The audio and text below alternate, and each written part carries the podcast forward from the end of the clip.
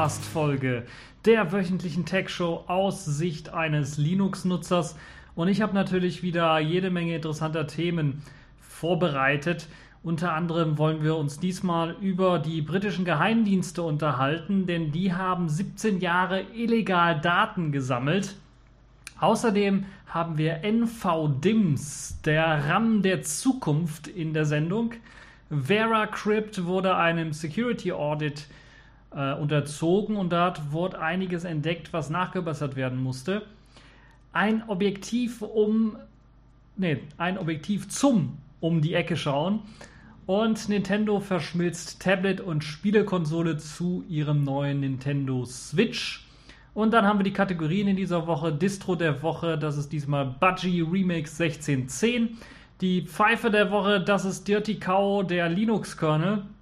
Und Selfish der Woche, dort gibt es eine neue Testversion, eine Early Access Version 20414.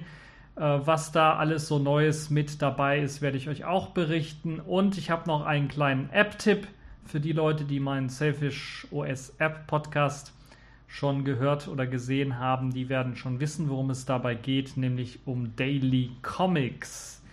Fangen wir aber zunächst einmal an mit einem ja doch netzpolitischen Thema. Die britischen Geheimdienste haben nämlich 17 Jahre illegal Daten gesammelt. Dies hat nun ein Untersuchungsausschuss in England, auch Tribunal genannt, herausgefunden. Das ist so eine Art ja, Gericht, könnte man sagen. Demnach hat der MI5, der MI6 und das GCH seit 1998 gegen Recht auf Achtung des Privatslebens verstoßen, das ja in der EU ganz zentral verankert ist.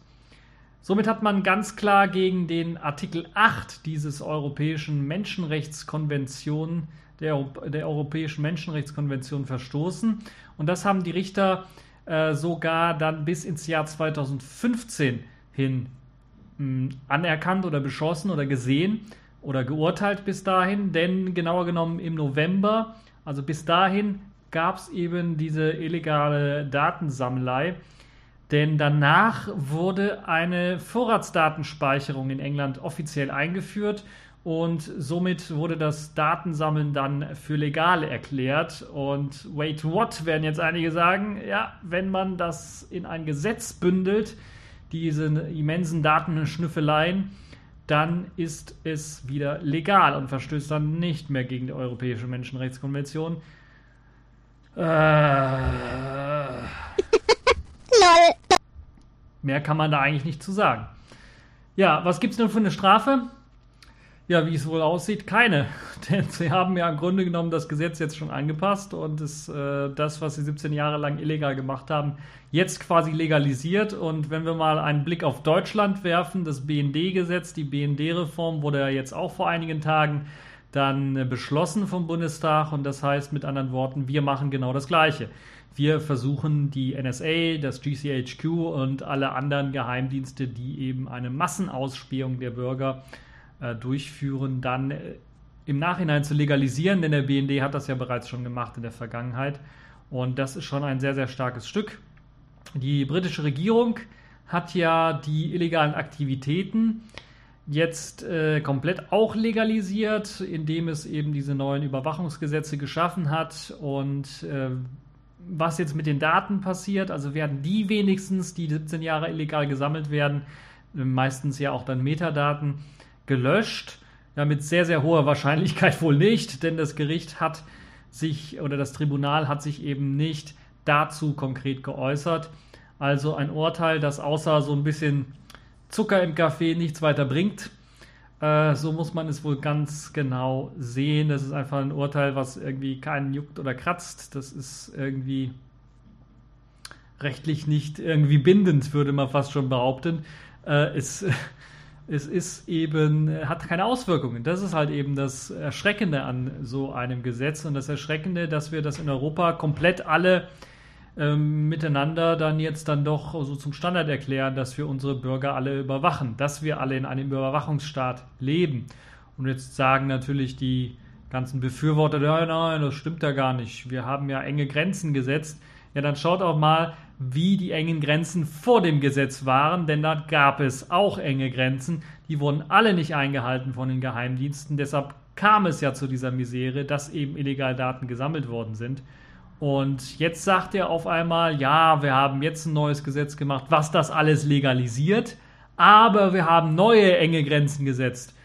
Ja, wer soll euch denn da glauben, dass die dann auch eingehalten werden? Das muss man sich mal durch den Kopf gehen lassen. Das ist zumindest meine, äh, mein Gedanke dazu. Wollen wir uns nicht allzu lang drauf aufhalten, denn ich hatte ja schon in der letzten Woche so ein netzpolitisches, so ein sehr stark politisch geprägtes äh, Sendungsformat, würde ich mir fast schon behaupten. Und deshalb wollen wir jetzt mal so ein bisschen was in die Technik einsteigen. Beschäftigen wir uns doch mal so ein bisschen mit NVDIMS. Das ist nämlich der RAM der Zukunft. Schaltet man so einen herkömmlichen PC, wie ich den jetzt hier vor mir laufen habe, oder einen herkömmlichen Server einfach ab, verliert der Arbeitsspeicher sämtliche Daten, weil sie eben flüchtig gespeichert sind. Das heißt, kein Strom auf dem Arbeitsspeicher, keine Daten. Das hat Vorteile und Nachteile. Nachteile natürlich ist halt nicht irgendwie ein Festspeicher, kann nicht als Festplatte verwendet werden. Und wenn der Server mal abkratzt, muss eben alles wieder neu in den Arbeitsspeicher geladen werden und dann muss es eben Backups geben, damit eben Daten auch nicht verloren gegangen sind. Und äh, der Vorteil ist allerdings, dass es verdammt schnell ist, weil man da eben nicht schreiben kann, äh, nicht äh, dauerhaft schreiben kann. Und äh, das hat, hat eben hm, Geschwindigkeitsvorteile. Aber es ist halt eben so, wenn nichts auf die Festplatte oder SSD geschrieben worden ist, was im Arbeitsspeicher sich befand, gerade bei so einer Doktorarbeit, wenn man die schreibt, oder eine Bachelorarbeit oder Masterarbeit oder sowas, ziemlich ärgerlich, wenn man so, ja, 3, 4, 5, 6, 30, 40 Seiten, ich weiß nicht, wo da jetzt die Grenze liegt, geschrieben hat und äh, vergessen hat auf Speichern zu klicken und das ganze Programm stürzt ab und es gibt keine Autospeichern-Funktion beispielsweise, dann ist alles weg. Alles futsch.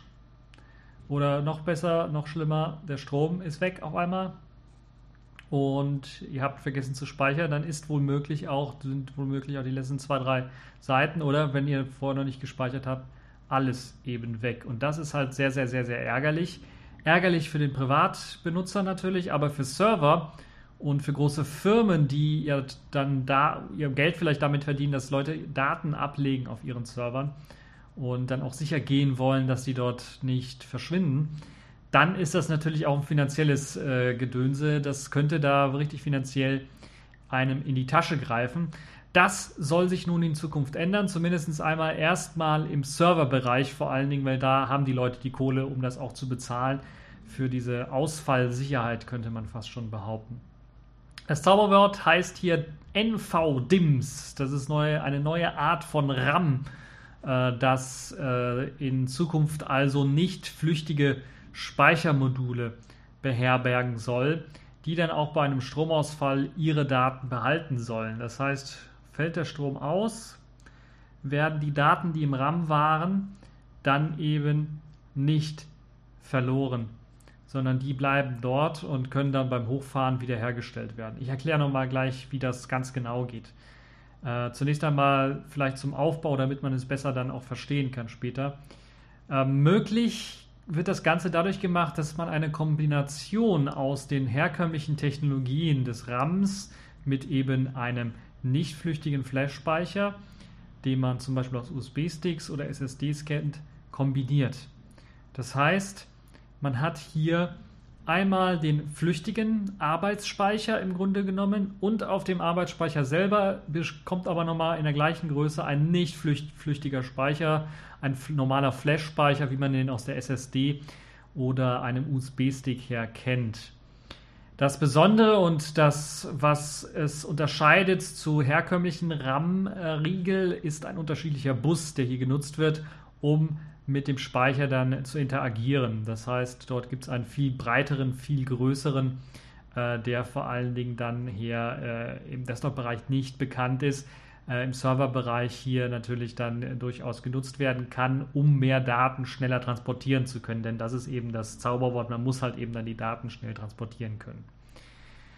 Phase Change Speicher bzw. Intels 3D X-Point ist hier dann auch nochmal ein bisschen was Zukunftsmusik, aber auch eine Technik, auf die man wohl in Zukunft dann setzen werden möchte, bei den Nachfolgern wahrscheinlich von den NVDIMMs oder bei der Generation 2 von NVDIMMs die vereinen dann im Grunde genommen, dann muss man nicht mehr einen nicht flüchtigen und einen flüchtigen Speicher nebeneinander haben, sondern die vereinigen beides miteinander.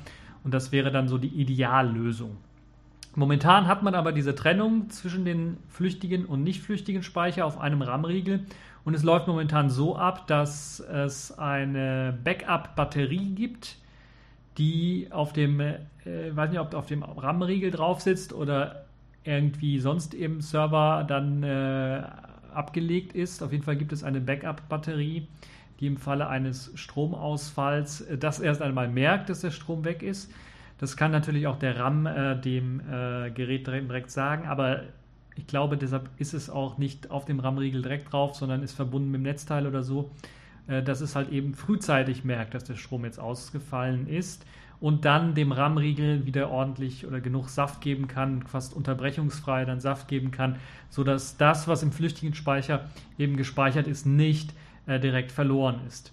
Was dann passiert, ist ähm, ja bemerkenswert, aber so eine Art Backup-Strategie, was man also beim Stromausfall auch irgendwie machen sollte. Äh, und eigentlich ganz logisch, denn äh, in den ähm, im DRAM-Bereich des NVDIMMs der dann mit genügend Strom versorgt wird, äh, werden dann die Daten als Backup recht schnell, also das dauert dann nur wenige Sekunden, deshalb muss diese Backup-Batterie auch nicht äh, unendlich viel Strom liefern, ähm, sondern sie muss einfach nur schnell reagieren können. Werden die äh, Daten, also in dem flüchtigen Bereich, werden die Daten von diesem flüchtigen Bereich sehr schnell dann kopiert in den nicht flüchtigen Flash-Speicherbereich so dass sie dort sicher sind. Also es wird eine 1 zu 1 Kopie des äh, flüchtigen RAMs gemacht. Danach schaltet sich der Rest einfach ab. Das ist halt eben die Idee oder der Gedanke dahinter. Was nützt das denn jetzt? Wenn der Strom jetzt wieder da ist und man das Gerät dann neu startet, erkennt das BIOS oder das UEFI, also die Firmware auf dem äh, Motherboard, dass der Flash-Speicher nicht leer ist, sondern dass in seinem äh, dass auf dem Flash-Speicherbereich des RAM-Riegels, des NVDIMMs, dann äh, Daten drauf liegen und beginnt dann mit der Übertragung dieser Daten in den DRAM, in den flüchtigen Speicherbereich und stellt somit das System in Windeseile dann wieder her, so wie es vor dem Stromausfall war. So wie ich das verstanden habe, heißt das mit anderen Worten auch, dass man quasi den ganzen Zustand des Rechners vor dem Ausschalten wiederherstellen kann und das macht das BIOS, das macht das UEFI, sodass das Betriebssystem gar nicht eingreifen muss, äh, um irgendwie, was weiß ich, Ruhezustand Wiederherstellung zu machen, ähm, sondern das wird alles vom BIOS gemacht und das BIOS lädt das dann wieder ins RAM und dann hat man das komplette Betriebssystem einfach auf Knopfdruck, äh, auf Knopfdruck in Windeseile, je nachdem wie schnell diese Chips sind, dann natürlich sind, äh, wiederhergestellt und das läuft dann einfach. Eine super spannende, super geniale Technologie, aber jetzt weiß man auch, warum das eher für den Serverbereich gedacht ist, weil im Serverbereich hat man halt eben nicht hochkomplexe grafische Anwendungen meistens laufen, sondern da hat man vielleicht einen Webserver laufen, äh, eine Dropbox, den OwnCloud oder irgendwie sowas, eine Nextcloud, ähm, C-File, um jetzt mal noch mehr zu nennen. Äh, um eben Daten auszutauschen. Da hat man meistens so ein Webserver ist halt meistens nicht so komplex wie so eine Desktop-Anwendung, die vielleicht noch gerade einen Videoeditor, einen äh, Sound-Editor, hm, äh, Audioaufnahme, Audiowiedergabe und so weiter laufen hat, was natürlich sehr, sehr viel Arbeitsspeicher auch fressen kann. Will nicht sagen, dass das beim Serverbereich nicht genauso ist, aber äh, wahrscheinlich einer der Gründe, weshalb eben das nicht so schnell vonstatten geht.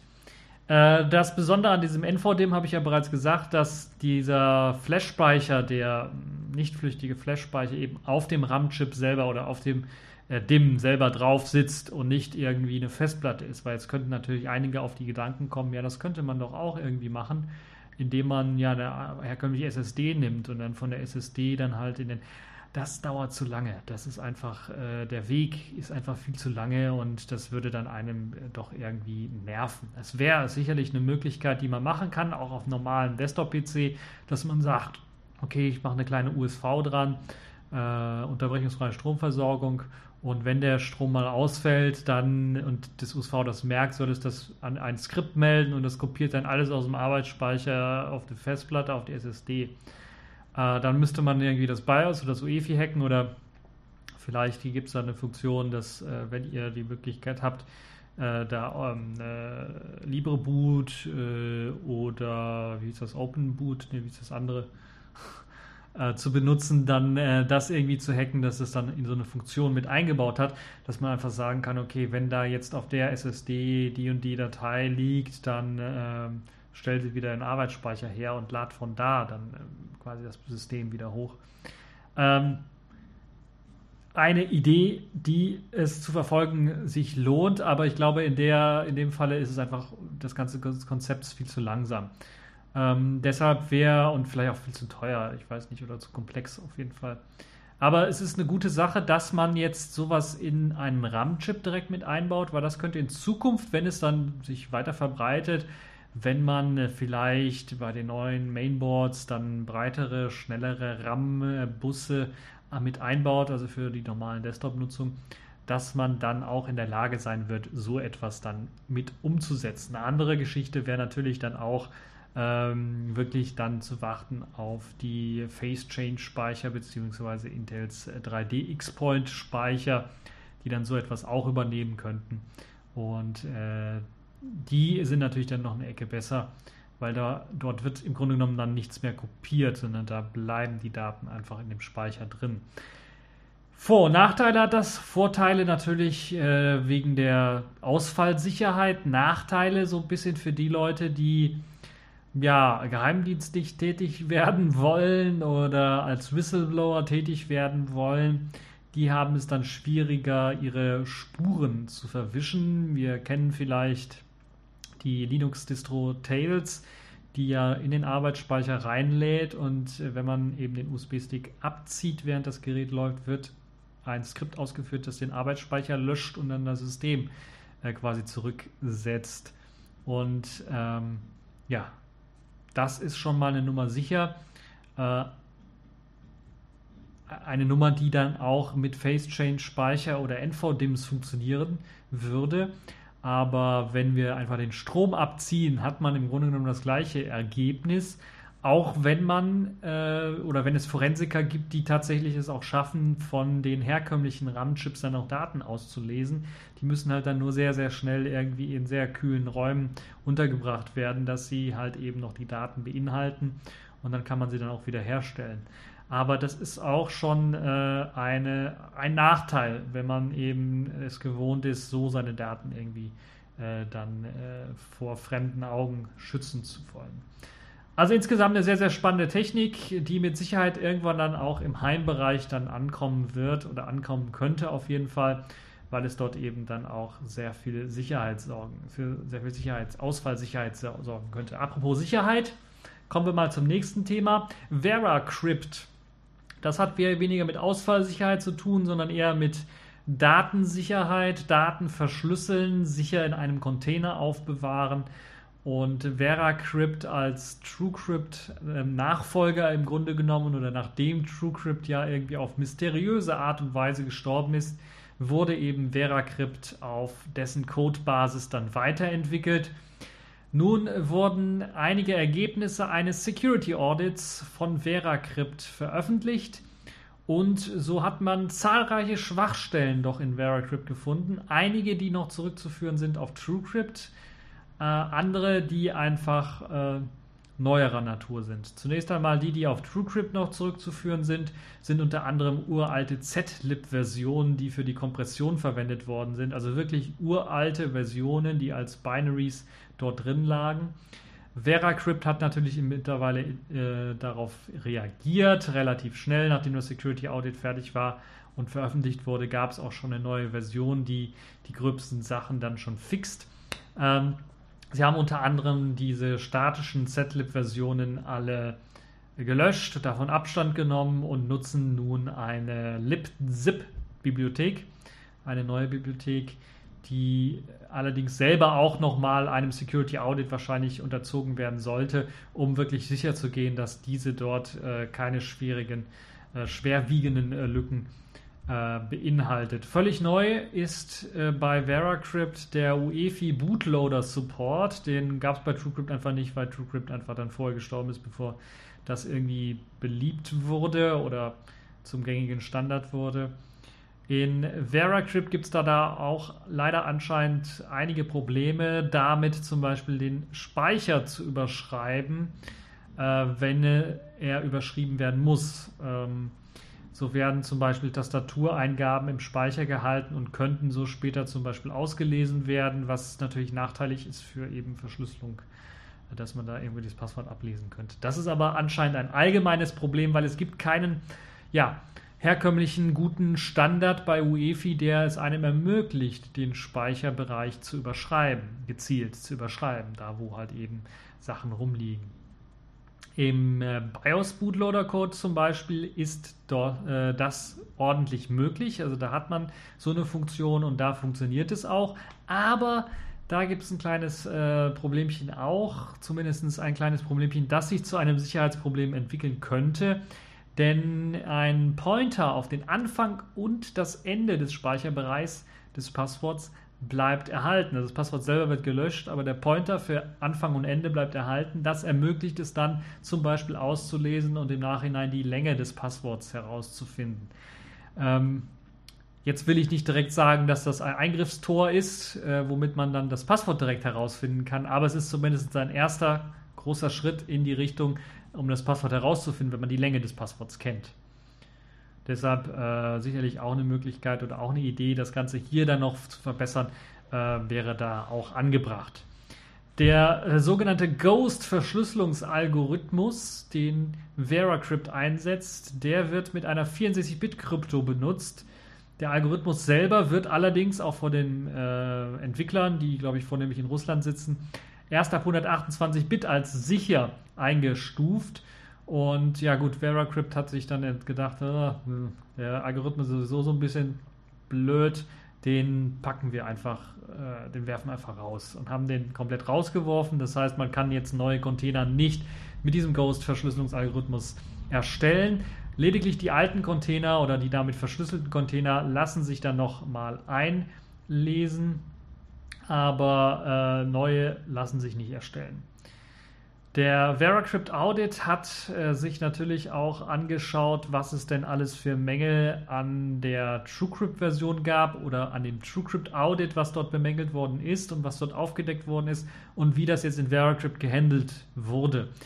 Äh, dort hat man löblicherweise die schwerwiegenden Lücken alle gefixt. Kleinigkeiten sind jedoch dann erhalten geblieben aber die sind eher zu vernachlässigen, zumindest momentan noch, weil sie in Zukunft sollten sie vielleicht gefixt werden. Da kommen wir gleich mal zu, wenn wir über die Pfeife der Woche reden, äh, weil momentan sind das eher so esoterische äh, Lücken, die dann äh, also nicht wirklich ausgenutzt werden können, momentan mit, der, mit dem aktuellen Stand der Technik.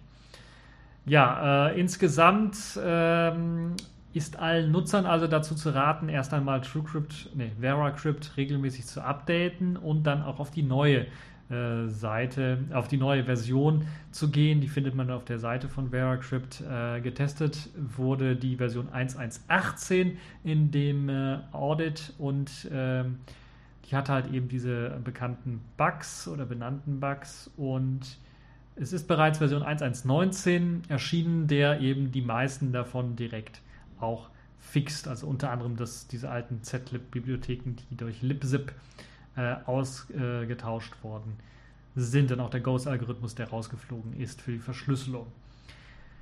Das also allen nur zu empfehlen, wenn ihr VeraCrypt einsetzt, benutzt eben die neue Version 1.1.19. So, kommen wir mal zu einem weiteren Thema, vielleicht eher was für Fotografen oder für Leute, die so richtig mal interessiert sind, mal Fotos zu schießen und sowas.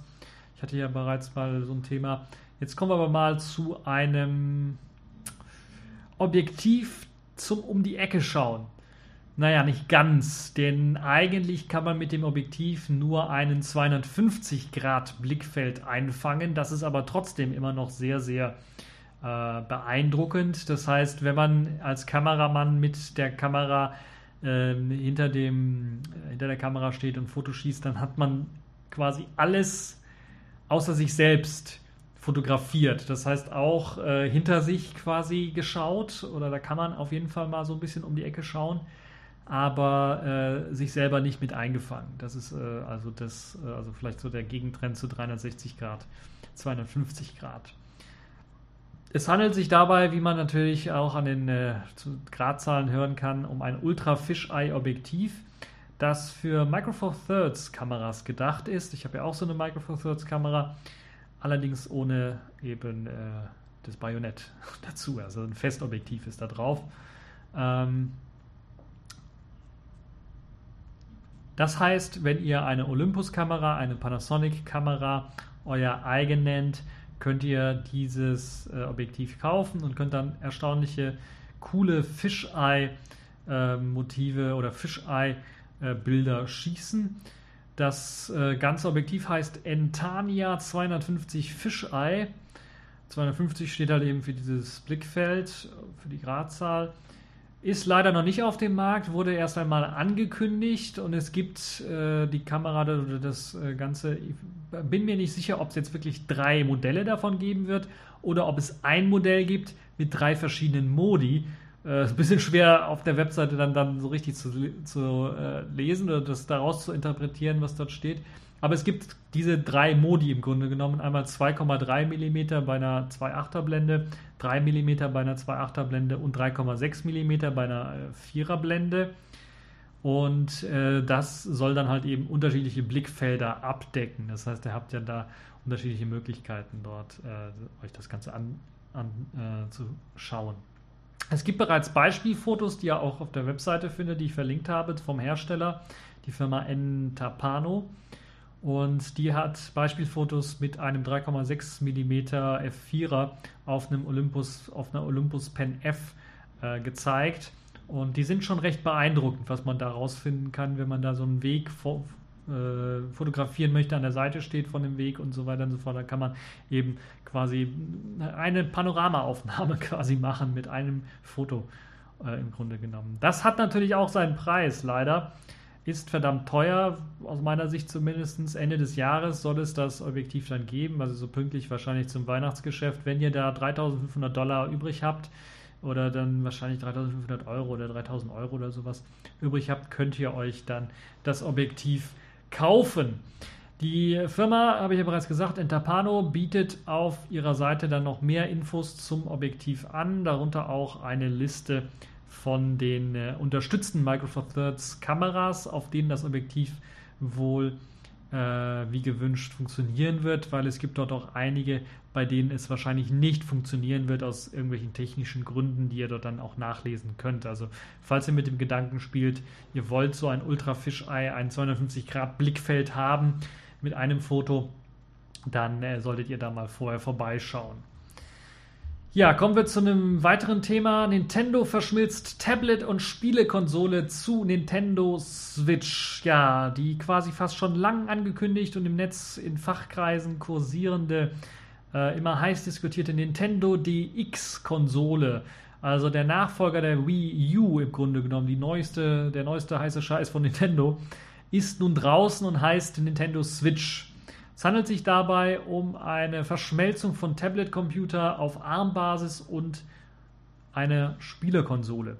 Nintendo hat dafür abnehmbare Controller-Elemente entwickelt, die es erlauben, diese an ein Tablet anzuschließen, indem man es einfach seitlich drauf schiebt. Und das äh, Tablet dient gleichzeitig dann eben als mobile Konsole zum Rumtragen mit eben diesen Controller-Elementen links und rechts zum Aufstecken und dann aber auch als ja, zentrales Arbeitstier für die Konsole selber, die oder für das Dock könnte man fast schon sagen, das an dem Fernseher angeschlossen ist. Sprich, es gibt drei Standardgeräte, die mit der Konsole ausgeliefert werden, wahrscheinlich dann auch, oder ich hoffe zumindest dann auch standardmäßig, nämlich äh, also im Lieferumfang der billigsten Variante ein Dock fürs Fernsehen oder für den Fernseher, für den Fernsehapparat, für das Display selber. Das schließt man also per HDMI ähm, an seinen Fernseher an, vielleicht noch an eine, Sound, an eine Stereoanlage und so weiter und so fort, wie man es bei der herkömmlichen Konsole auch macht. Hat auch äh, die Möglichkeit, dort Controller per USB anzuschließen oder natürlich äh, Bluetooth oder sonstige Sachen. Dann gibt es einen Controller mit abnehmbaren Bedienteilen. Das heißt, ein Controller wahrscheinlich mit einem Akku-Pack, äh, kabellos natürlich, in der Mitte das Akku-Pack und an der Seite die aufgesteckten Controller-Bedienelemente. Äh, Und dann gibt es die Hauptkonsole, das eigentliche Herzstück, wo alles drauf läuft. Das ist eigentlich im Grunde genommen nur ein 7 Zoll großes Tablet. Und schiebt man dann das 7 Zoll große Tablet ins Dock hinein, also da ist eine Lücke, da kann man einfach draufstecken, dann wird die Ausgabe des äh, 7 Zoll Tablets dann auf den Fernseher geleitet und man kann halt eben das Tablet auch gleichzeitig aufladen, weil da steckt natürlich auch ein Akku mit drin. Ja, dann kann man dann halt per Bluetooth verbunden mit dem Controller, mit dem mitgelieferten dann Spiele spielen.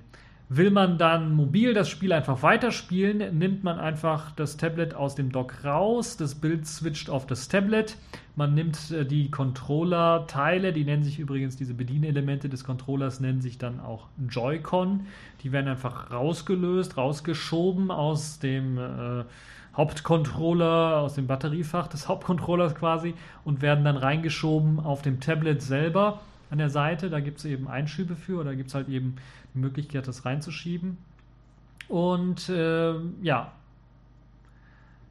damit hat man dann halt eben die mobile Spielekonsole geschaffen und kann dann auf diesem 7 Zoll Tablet mit seinen herkömmlichen Bedienelementen das Spiel einfach weiterzocken. Tolle Sache, gerade wenn man mal an einer spannenden Stelle im Spiel ist und dann auf Klo muss, kann man einfach das Tablet mitnehmen. Das, das war so mein allererster Gedanke. Ansonsten wüsste ich nicht, warum man das so braucht. Natürlich, man kann damit dann auch, wenn man irgendwo zu, Kollegen, zu, zu Kollegen zur Arbeit, zur Schule oder wohin äh, auch immer dann fahren muss, äh, dann natürlich, in der Bus und Bahn natürlich, nicht im Auto, kann man natürlich dann die Spielekonsole mitnehmen und dann Bus und Bahn einfach weiterzocken, das Spiel, bis man dann an dem Zielort angekommen ist und da wahrscheinlich nicht mehr weiter spielen darf, aber äh, oder kann. Äh, aber äh, ansonsten ist mir so der Anwendungszweck nicht so ganz äh, klar, weshalb man so etwas unbedingt haben müsste.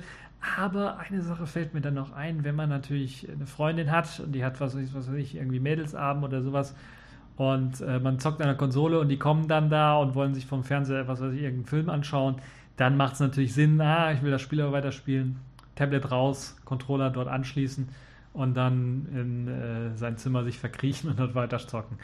Geht natürlich auch. Auch eine Möglichkeit. Also das ist auch so ein Anwendungsfall.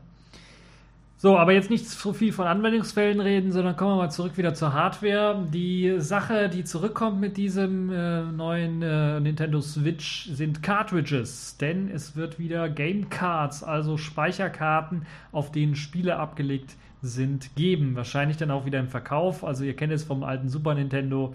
Äh, ich glaube, bis hin zum Nintendo 64 gab es halt eben diese Cartridges, also diese Spielkarten im Grunde genommen. Äh, äh, und die muss man dann in so einen Einschub reinstecken. Das wird jetzt in dem Fall auch zurückkommen.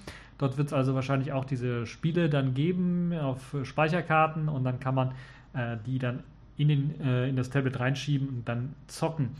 Mit Sicherheit wird Nintendo aber auch nicht verschlafen oder wird es wahrscheinlich auch ermöglichen, ermöglichen, dann natürlich Speicherkarten, normale SD-Speicherkarten oder sowas äh, reinzustecken und äh, dann die Möglichkeit haben, dann Sachen auch aus einem Online-Store runterzuladen, sodass die Spiele dann auf so einer Speicherkarte dann auch gespeichert werden können und dass man dann nicht die Speicherkarten alle im Geschäft kaufen muss oder die Gamecards in, in Geschäften kaufen muss.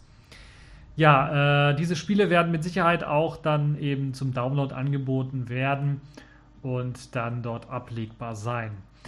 Außer äh, dass im Inneren ein Nvidia Tegra ARM-Prozessor werken soll, wahrscheinlich werkeln soll, weil es wird nur gesagt, es soll ein ARM-Prozessor sein und es wird ein Nvidia Tegra äh, GPU mit drin sein gehe mal sehr stark davon aus, dass es wirklich eine komplette äh, SOC-Lösung von Nvidia Tegra sein wird. Vielleicht der K1 oder sowas, was im K, äh, K1, glaube ich, ist der Prozessor von denen.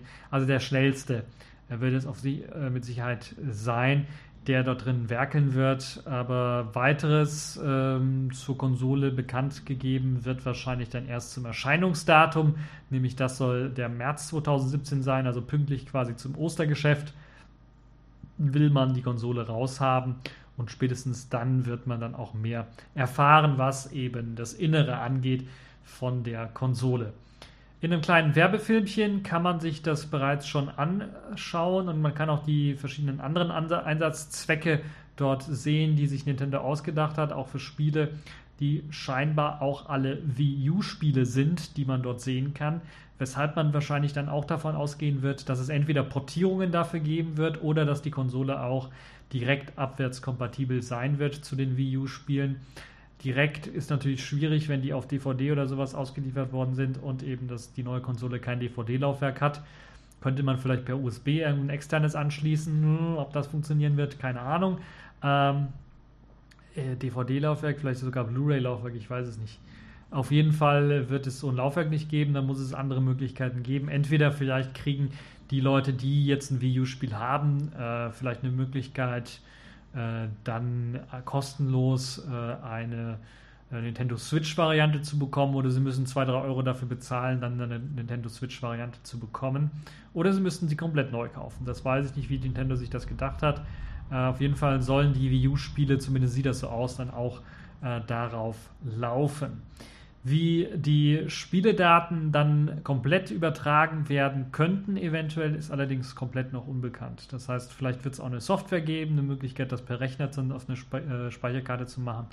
Aber da müssen wir mal schauen.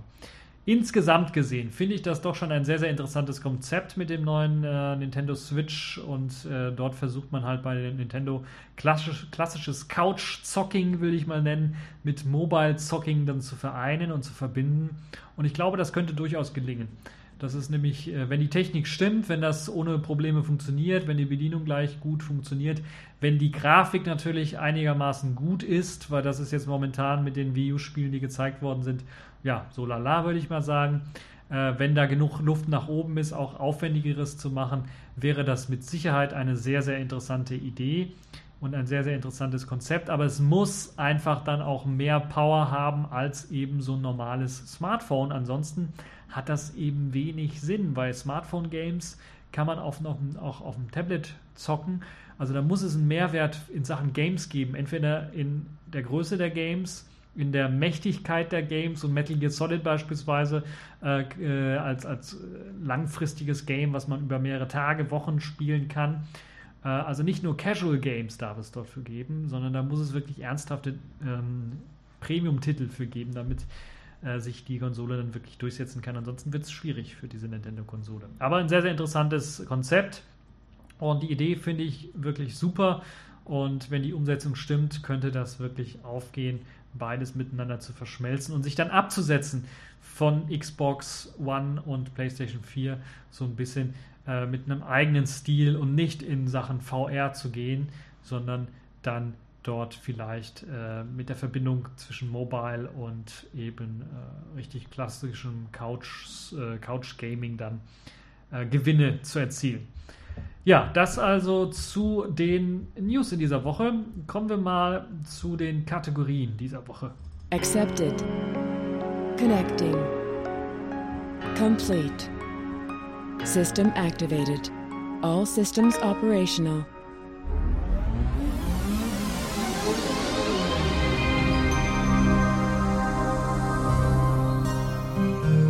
Ja, die erste Kategorie dieser Woche ist Distro der Woche. Ich habe das ja letzte Woche so ein bisschen vermieden, Ubuntu 16.10 mit reinzunehmen oder eine auf Ubuntu basierende Distro, Kubuntu, Lubuntu, Xubuntu, äh, GNOME Ubuntu und so weiter und so fort dann zu nehmen, sondern ich habe mir gedacht, äh, da gibt es wirklich so wenig Neues, da gibt es wirklich so wenig Spannendes.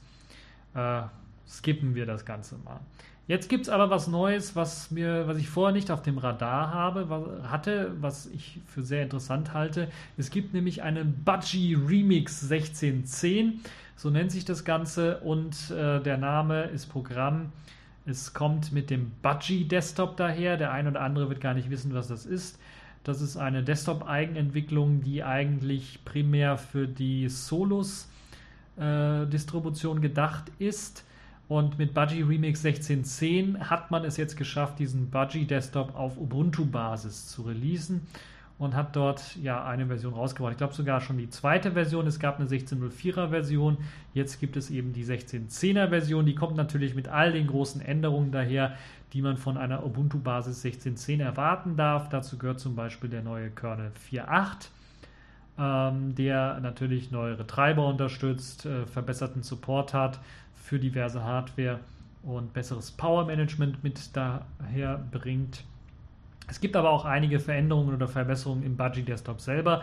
Äh, Budgie als Desktop ist eine auf GNOME oder auf GTK basierende äh, basierender Desktop, der sehr, sehr einfach ausgelegt ist, sehr, sehr schick gehalten ist, sehr, sehr simpel gehalten ist und der aber sehr stark eben auf die GNOME-Anwendungen aufsetzt. Das sieht man schon bei, der, bei den vorinstallierten Applikationen. Das sind alles GTK 322 GNOME-Applikationen, die dort ausgeliefert werden. Mit dazu kommt dann die letzte, die neueste Version von LibreOffice mit Writer, Calc und Impress natürlich und äh, zahlreiche weitere Tools, die dort mit eingepflegt worden sind. Man äh, legt besonderen Wert auf das Design. Dort gibt es ein eigenes Designwerkzeug, das euch erlaubt, in den Einstellungen zwischen verschiedenen Designs hin und her zu schalten. Da gibt es zum Beispiel das Arc Design und das Material Design. Das Material Design natürlich orientiert an dem Google Material Design. Äh, teilweise kommt das dann auch mit äh, angepassten Menüs und Icons und äh, Farben daher. Und das ist also eine äh, sehr, sehr schöne Geschichte. Die üblichen GNOME-Programme sind mit dabei. Google, äh, Google sage ich schon, GNOME Maps, GNOME Weather zum Beispiel auch. Und ja, das sind so die Programme, die man ähm, ausliefert.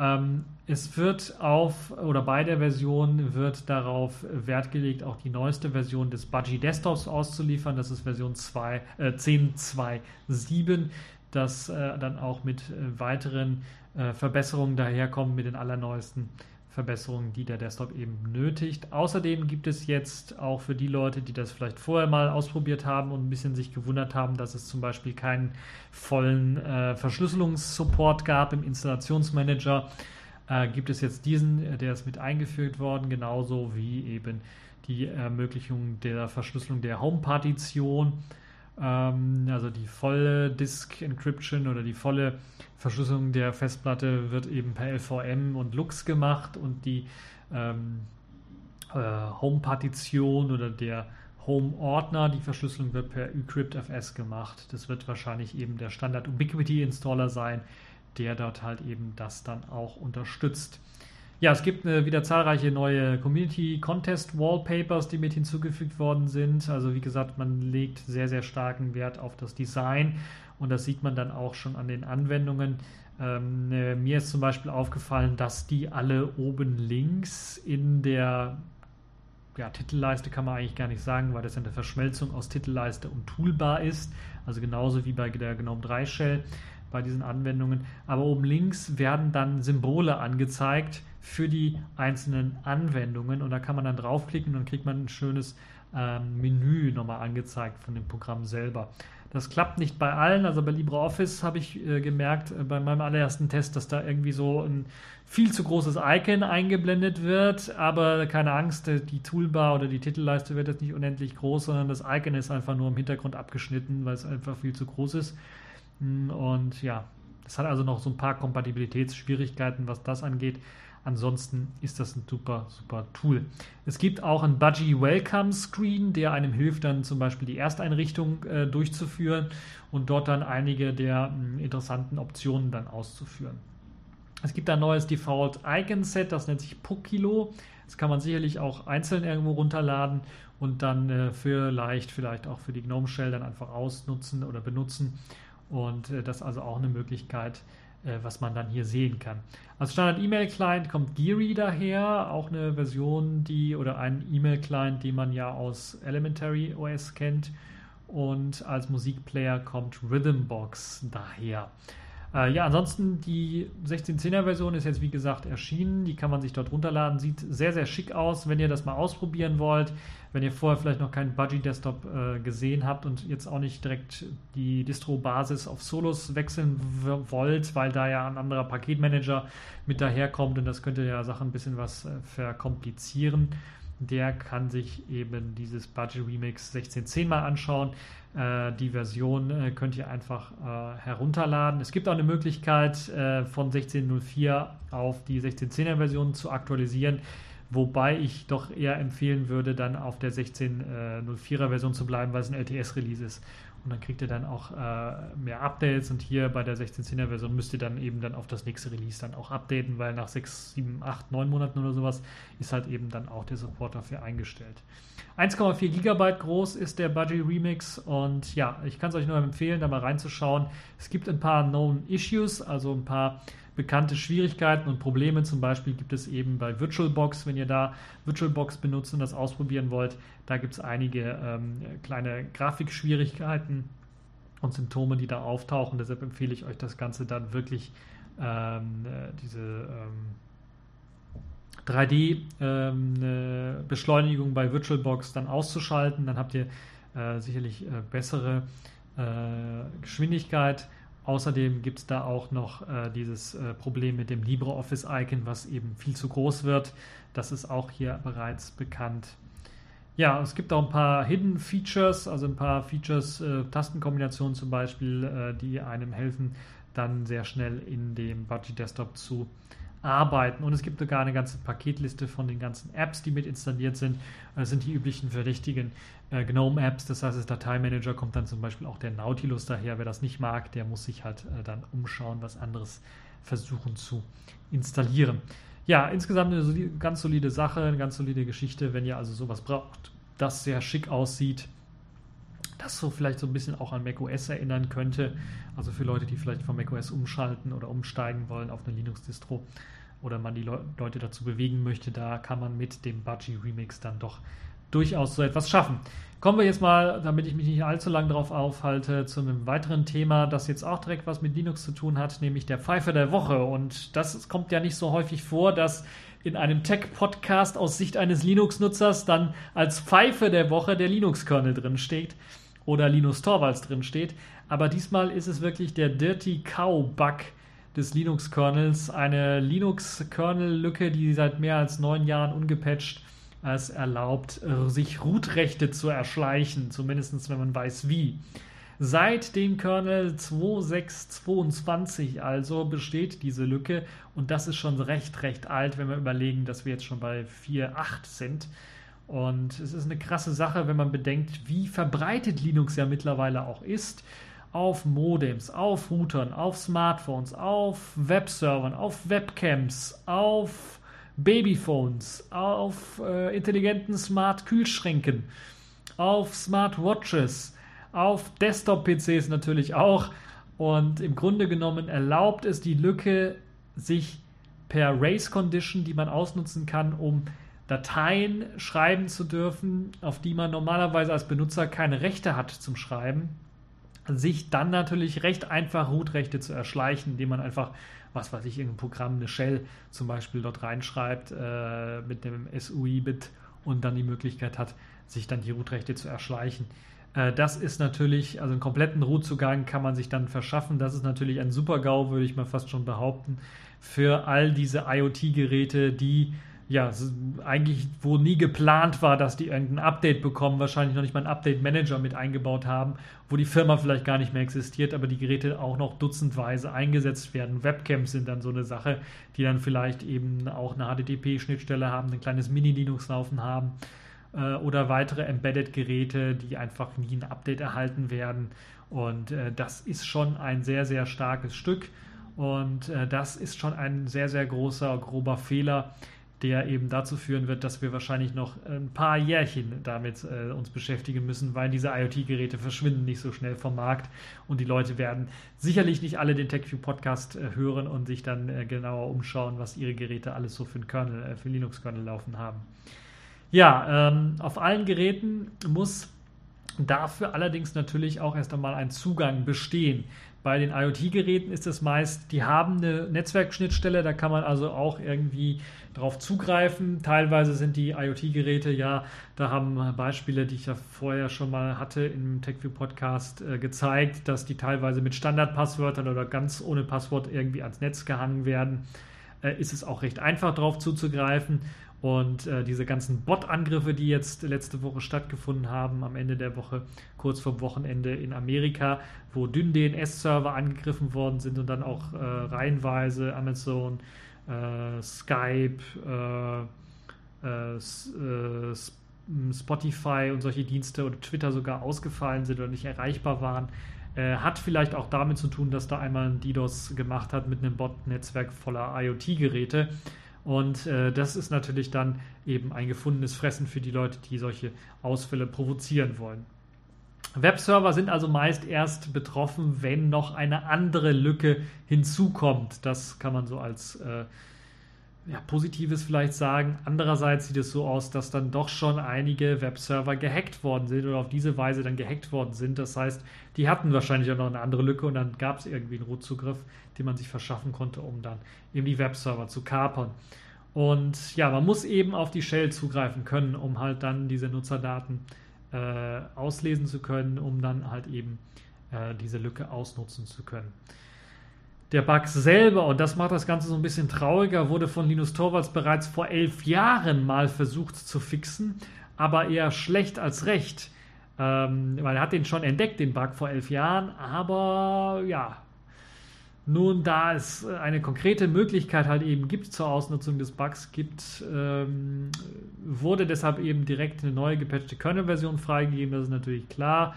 Also da besteht jetzt die Möglichkeit, euren Kernel direkt abzugraden äh, Neptune, Ubuntu, Debian, Fedora, äh, OpenSUSE und wie sie alle heißen, die ganzen großen Distros haben neue Kernel-Versionen rausgegeben, die halt eben diese, äh, diesen Bug fixen.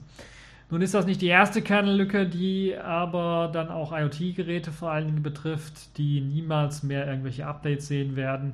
Und das ist dann äh, schon eine Lücke, die richtig, richtig groß ist. Und deshalb ist das, glaube ich, auch zu Recht die Pfeife der Woche, wenn man bedenkt, dass diese Lücke Linus Torvalds bereits schon vor elf Jahren entdeckt hat, dem also diese Lücke bekannt war. Er auch versucht hat, die irgendwie zu flicken, es allerdings nicht so richtig geschafft hat. Jetzt ist natürlich die Frage, sagt er das aus heutiger Sicht, dass er das nicht so richtig geschafft hat?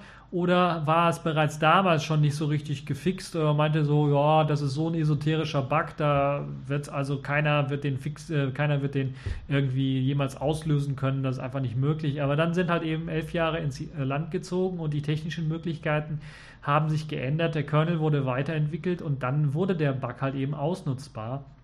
Und da bleibt halt eben, wenn er es gewusst hat, dass er das nicht richtig gefixt hat, hätte er da nicht jemand dran lassen sollen, der es dann auch wirklich endgültig richtig fixt, dann hätten wir das Problem vor elf Jahren bereits gelöst und hätten jetzt nicht das große Problem mit den ganzen IoT-Geräten, die teilweise auf so einem alten Kernel sitzen und keine Updates bekommen und dann halt eben eine Sicherheitslücke sind, eine tickende Zeitbombe könnte man da auch irgendwie sagen, zumindest aus Sicht der Sicherheitstechnik. Äh, äh, ähm, und da muss man sich dann auch mal vielleicht Gedanken machen, ob man nicht eventuell die Regeln umschreiben muss, was man eben bei solchen Bugs macht, von denen man erstmal ausgeht, dass diese nur sehr esoterischer Natur sind, also dass die nur sehr äh, unwahrscheinlich ist, dass man den Bug irgendwie auslösen kann. Und äh, ja, die Zeit hat gezeigt, dass eben so eine Einschätzung nach ja, etwa zehn Jahren oder so nicht mehr ganz so stimmen kann. Und deshalb sollte man eventuell auch frühzeitig, wenn man so einen Bug entdeckt, den auch endgültig richtig lösen. Oder man sollte sich zumindest äh, irgendeine Deadline geben, diesen Bug dann vernünftig zu lösen, damit halt eben dann nicht irgendwann mal in ein paar Jahren dann das Problem zum Riesenproblem wird.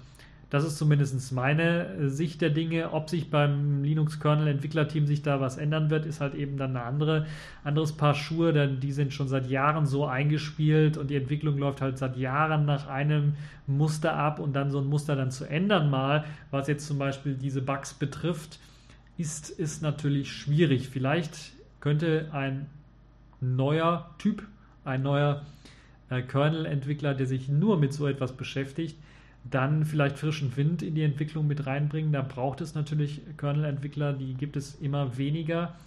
Äh, leider, also Kernel-Entwickler, die ja jetzt nicht einfach Patch, Patches einfach nur einreichen, sondern wirklich die dann den Kernel betreuen und dann Patches checken und dann wirklich äh, ganz genau schauen, was äh, gut ist, was nicht so gut ist, was verbessert werden müsste, was vielleicht noch einen neuen Bug auslösen könnte und solche Geschichten.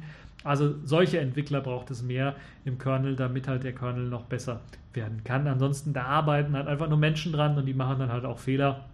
Und das ist halt ein besonders blöder, ein besonders ärgerlicher Fehler aus meiner Sicht. Aber muss dort reagiert werden, damit halt in Zukunft so ein Fehler nicht mehr auftauchen kann. So, kommen wir dann zum letzten, äh, zur letzten Kategorie dieser Woche, Sailfish der Woche. Dort gab es mal wieder ein neues Early Access Update. Die Version 2.04.14 ist rausgekommen, ist im Grunde genommen ein kleines Minor Release.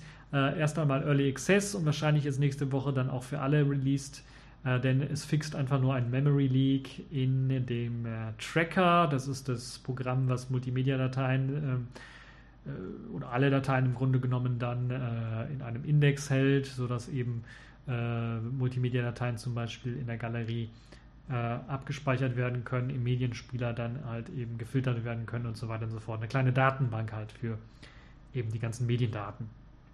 Ja, und die Bluetooth-Verbindung mit Auto-Entertainment-Systemen wurde verbessert. Dort gab es ein paar Verbindungsabbrüche bei einigen und äh, das hat man dann auch noch gefixt in der 204.14er Variante. Es ist also sehr, sehr wahrscheinlich, dass diese Version dann final auch für alle Geräte in kürzester Zeit erscheinen wird. Dann äh, gibt es auch noch einen App-Tipp von mir. Ihr habt ja vielleicht, wenn ihr den Selfish OS App Podcast verfolgt, gesehen, da habe ich eine App vorgestellt, die nennt sich Daily Comics und die möchte ich hier auch nochmal vorstellen, weil das wirklich eine ziemlich geile App ist, aus meiner Sicht zumindest. Das ist äh, eine App, die einem erlaubt, täglich seine Lieblingscomics lesen zu können. Und gerade wenn man aufsteht und dann äh, ja, kurz vor der Arbeit ist und dann doch nochmal ein Lachen auf dem Gesicht haben möchte, dann kann man sich Daily Comics reinziehen. Es gibt eine große Auswahl an meist englischsprachigen Comics, die man sich ähm, in ständig aktuellen Varianten dann durchlesen kann. Ein äh, paar bekannte Comics sind mit dabei, Garfield, Peanuts zum Beispiel, aber auch XKCD zum Beispiel ist mit dabei. Und äh, da kriegt man halt eben ständig die neuesten Comics. Es gibt die Möglichkeit, sich weitere Informationen dann auch zu den verschiedenen Comics, äh, Comic-Anbietern dann durchlesen zu können und natürlich auch auf die Webseite zu gehen. Bei XKCD zum Beispiel macht es Sinn, da vielleicht mal auf die Webseite zu gehen, dann auf Random zu klicken, um sich weitere XKCDs äh, durchlesen zu können. Ansonsten kriegt man halt eben ständig äh, die neuesten nur. Also man kann da nicht durchblättern durch ältere Comics, sondern kriegt nur die neuesten angezeigt. Das ist also eine kleine Beschränkung von Daily Comics momentan noch, aber macht das, glaube ich, dann auch eine Ecke interessanter, weil es halt eben so viele Comics gibt, die man dort abonnieren kann und durchlesen kann. Also kann ich euch nur empfehlen, Daily Comics, eine super geile Selfish OS App, wenn ihr äh, Comics mögt und dort mal reinlesen möchtet. Es sind meistens auch nicht irgendwelche Comic-Bücher, die dort gespeichert sind, sondern wirklich kleine Comic-Strips, die dann halt äh, drei, vier Bilder oder sowas nur beinhalten. Äh, maximal vielleicht fünf oder sechs. Und da kann man also äh, das äh, am Morgen, um sich ein Lächeln aufs Gesicht zu zaubern, dann nochmal durchlesen. So, das war es dann auch schon für diese TechView Podcast-Folge. Ich hoffe, es hat euch gefallen, ihr hattet Spaß dran und bis zur nächsten Folge.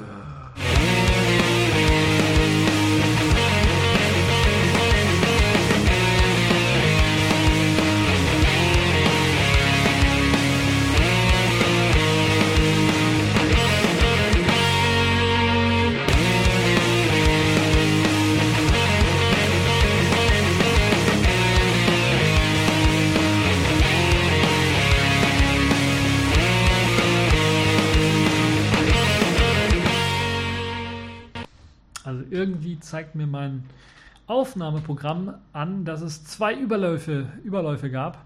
Äh, keine Überläufer, nee, äh, sondern Überlauf. Das heißt einmal 11 Millisekunden, einmal 42 Millisekunden. Das heißt, mittendrin im Podcast werdet ihr irgendwann mal einen Skip hören. Nicht wundern, das liegt an meinen äh, zwei blöden Festplatten. Wahrscheinlich gehe ich mal stark von aus. Oder im Aufnahmeprogramm, das ist sowohl jetzt, das jetzt ist einfach nur ein ALSA-Record. Hm, keine Ahnung, was ich da falsch gemacht habe. Wahrscheinlich liegt es an den Platten, die dann irgendwie mal äh, äh, was geskippt haben. Oder ich habe einfach zu schnell gesprochen. Vielleicht liegt es auch daran.